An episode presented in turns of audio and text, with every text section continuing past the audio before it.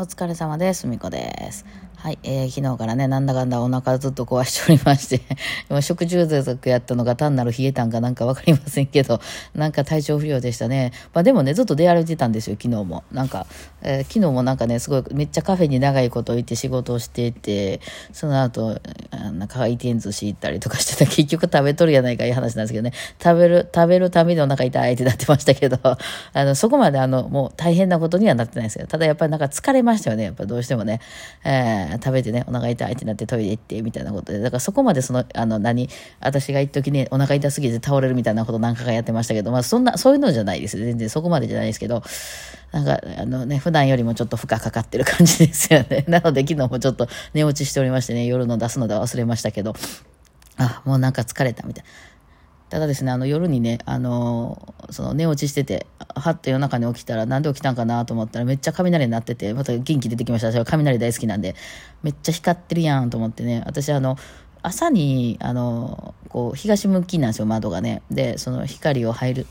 朝起きやすいので、カーテン開けて寝るんですよね。半分ぐらい開けて寝るんですよ。なので夜結構光ってたらね、ピカーって光ってね、なんかあの、ちくわさんがなんかビビってましたけどね。そうなってます。結構いきなりどんがらがっしゃみたいな感じで。ね、あんだけでもその、夕立みたいなのが降るっていうことは、いうことはですよ。そのなんとか前線みたいなのがあったのかな。だって雲がそんなにあるっていう状態ってただ寒いだけじゃないですもんね。なんかあったかいのと寒いのとなんかこう、こうぶつからないとならなくないんですか？なんかちょっとわかんないですけど、えー、この今春ね、ちょっとこの今度は寒かったしね、また暖かい空気が入ってきてるんでしょうか？えー、わかんない。これ今適当に喋ってる。ね。面白いなと思って、えー、夜中雷ウェイってなってました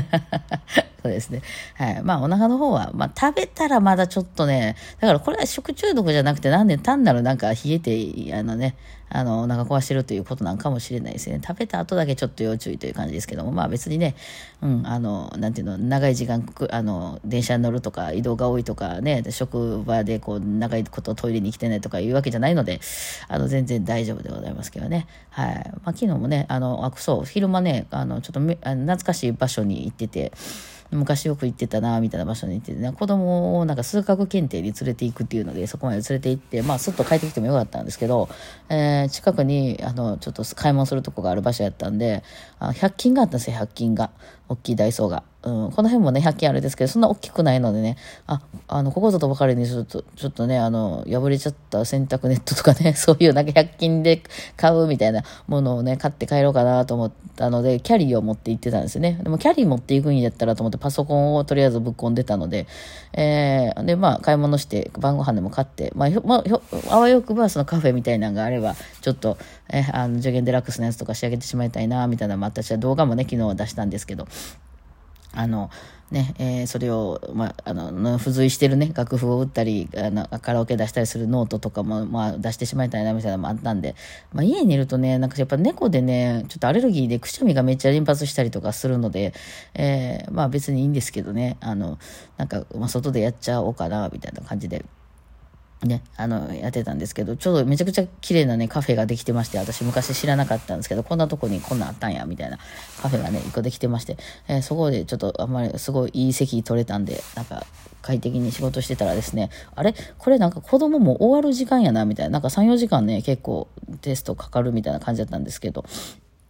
で、あの、あ、じゃあもう帰りも一緒に帰ろうかとかなって、晩ご飯帰って先待ってようと思ってたんですね。あの、帰り合流したんじゃもう食べて帰ろうかみたいになってね、回転寿司に久しぶりに行きましたね。回転寿司も美味しいですよね。なんかもう結構賑わってましたね。まあ、あの、コロナの頃はね、回転寿司って言ってもまあ、見本程度しか流れてないみたいなのが多かったですけど、私が行ってたところはね、もうわんさかわんさか流れてたし、お客さんも結構入って、まあ結構早かったんですけど、時間ね。えー、あ、美味しいなって言いながら食べて、食べた後やっぱお腹ちょっと痛くなって、だから食べるからや、みたいな感じでしたけど、結局その後ね、それだから5時とかぐらいにもうご飯食べちゃってて、帰ってきてお腹減るんじゃないかと思ったけど、食べなかったですね、やっぱりちょっとね。まあその辺ちょっと疲れてますよね。はい。今日もまたちょっと事務作業をひたすらやろうかな。事務作業っていうか事務作業じゃない、アレンジとかをひたすらやろうかなと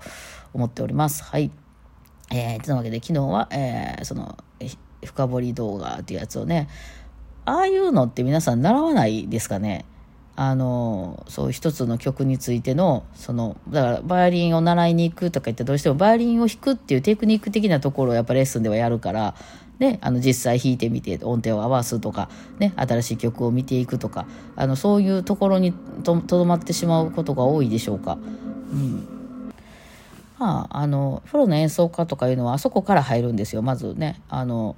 えー、この曲は何だっていう この曲の正体は何だっていうところ楽譜だけ見ててもよくわからなかったりするので、えー、楽譜だけ見ててもわからないけど楽譜ひたすらまじまじ見てると分かってくるのであんな感じでこの曲は一体何を言いたいんだ何を弾けばいいのだ私はみたいなをまず机の上に置いてしらあの考えるとこまず考えるところからスタートですね。まず弾いてみるんじゃなくて。そう。であの私が散々言ってますけど骨組みは何だ道筋は何だ、えー、その要するにストーリーですね。この曲のストーリーその細かい誰がどんなセリフを言ったとか、ここに点があって丸があってとか、そんなことじゃなくて、そのストーリーですね。こういうあの姉があって、ここで盛り上がって、ここでなんかどんでん返しみたいなのが来て、最後にここに締めるんだよみたいなのがね、あの、いうのを、その全体像をまず見るっていうところからスタートしますね。それはまあ、譜面の読解能力がないと、例えば譜面を見てパッとその音が頭にならないとしんどかったりしますよね。だから見てもわかんないっていうんじゃないあればね、その英語とかの文章を私なんかが見るときは、ね、あの、ちょっと、わからそういうのが分かりづらかったりするのでやっぱりそれは日本語やったらパッとねあの別に声に出さなくてもその内容がざーっと斜め読みしてなるほどねこういう話なのねみたいなのが分かったりするじゃないですか、うん、なのでまあそれは慣れは必要だとは思いますよね。うん。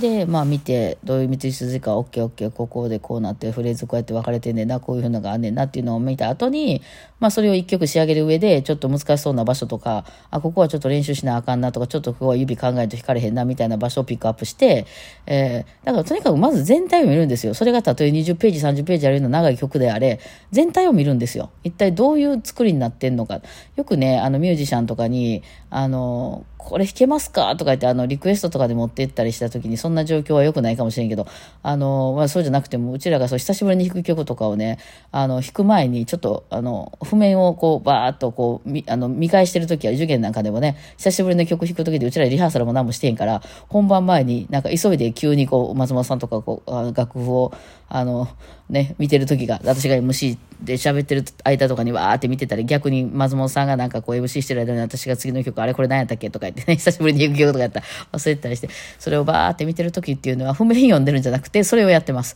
一体この曲のどこが、えー、あの、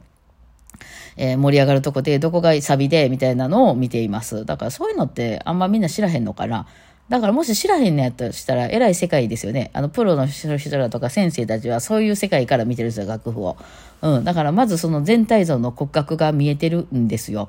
ね。えー、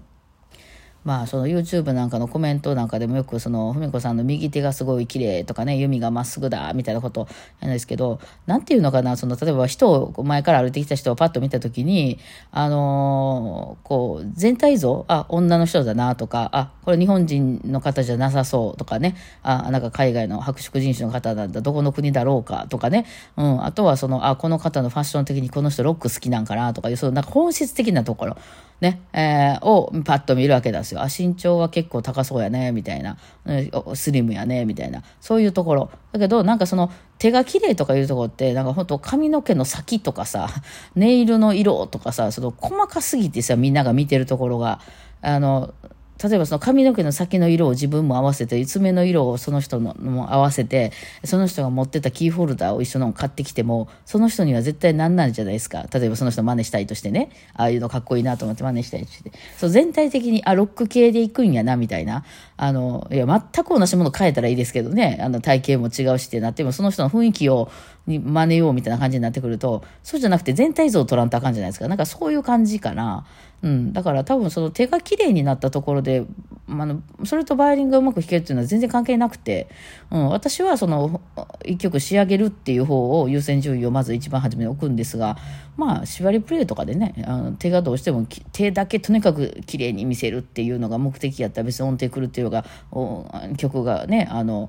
なんていうの、あの、まあ、あの、弾けてなかろうが、右手は綺麗っていうのがあればいいやろうし、右手が綺麗かどうかっていうのはひたすらひたすら、その同じ真似して、ビデオを撮って自分で見て、見続けたら多分同じやつになると思いますよ。うん。あの、確かめへんからならへんだけで、あの、見た目をずっとひたすら合わせていったら、あの、好きな、なんか芸能人の歩き方と真似するみたいなもんで、あの、ひたすらひたすらそれやってたら真似していけると思いますよ。うん。ただ私の場合は手をきれいに動かそうと思って、あれを、あの、動きをしてるわけじゃないから、ね、いい音を出したいとか、曲を仕上げたいとかいう過程で、あの、形になってるだけなので、あの、別にどうやってその形にしてるんですかとか言ったら、それいるってなる。なんか私からしたら、その情報いるってなる、なんか